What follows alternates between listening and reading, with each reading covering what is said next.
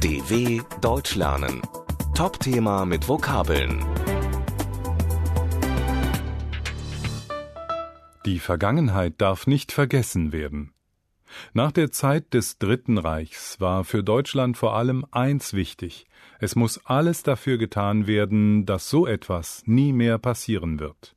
Auch 75 Jahre nach Kriegsbeginn hat sich daran nichts geändert.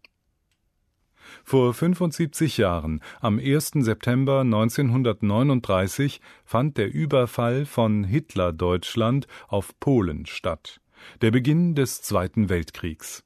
Nach 1945 stand für Deutschland fest, nie wieder soll Deutschland verantwortlich für einen Krieg sein.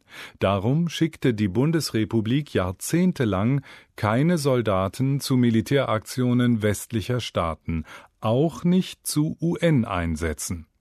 Das änderte sich erst nach der Wiedervereinigung, als der internationale Druck auf Deutschland, sich stärker zu engagieren, größer wurde.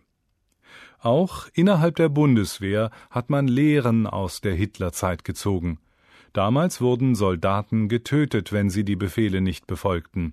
Das führte zum Beispiel dazu, dass sie während des Kriegs auch Frauen und Kinder ermorden mussten.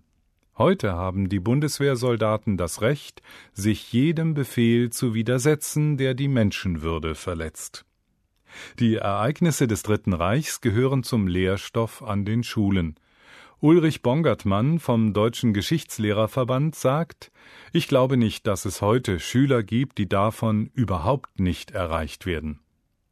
Das Wichtigste, das jedes deutsche Kind dabei lernen soll, ist seiner Meinung nach, das darf nicht wieder vorkommen, und dazu muss man in der Gesellschaft hier und heute aufpassen.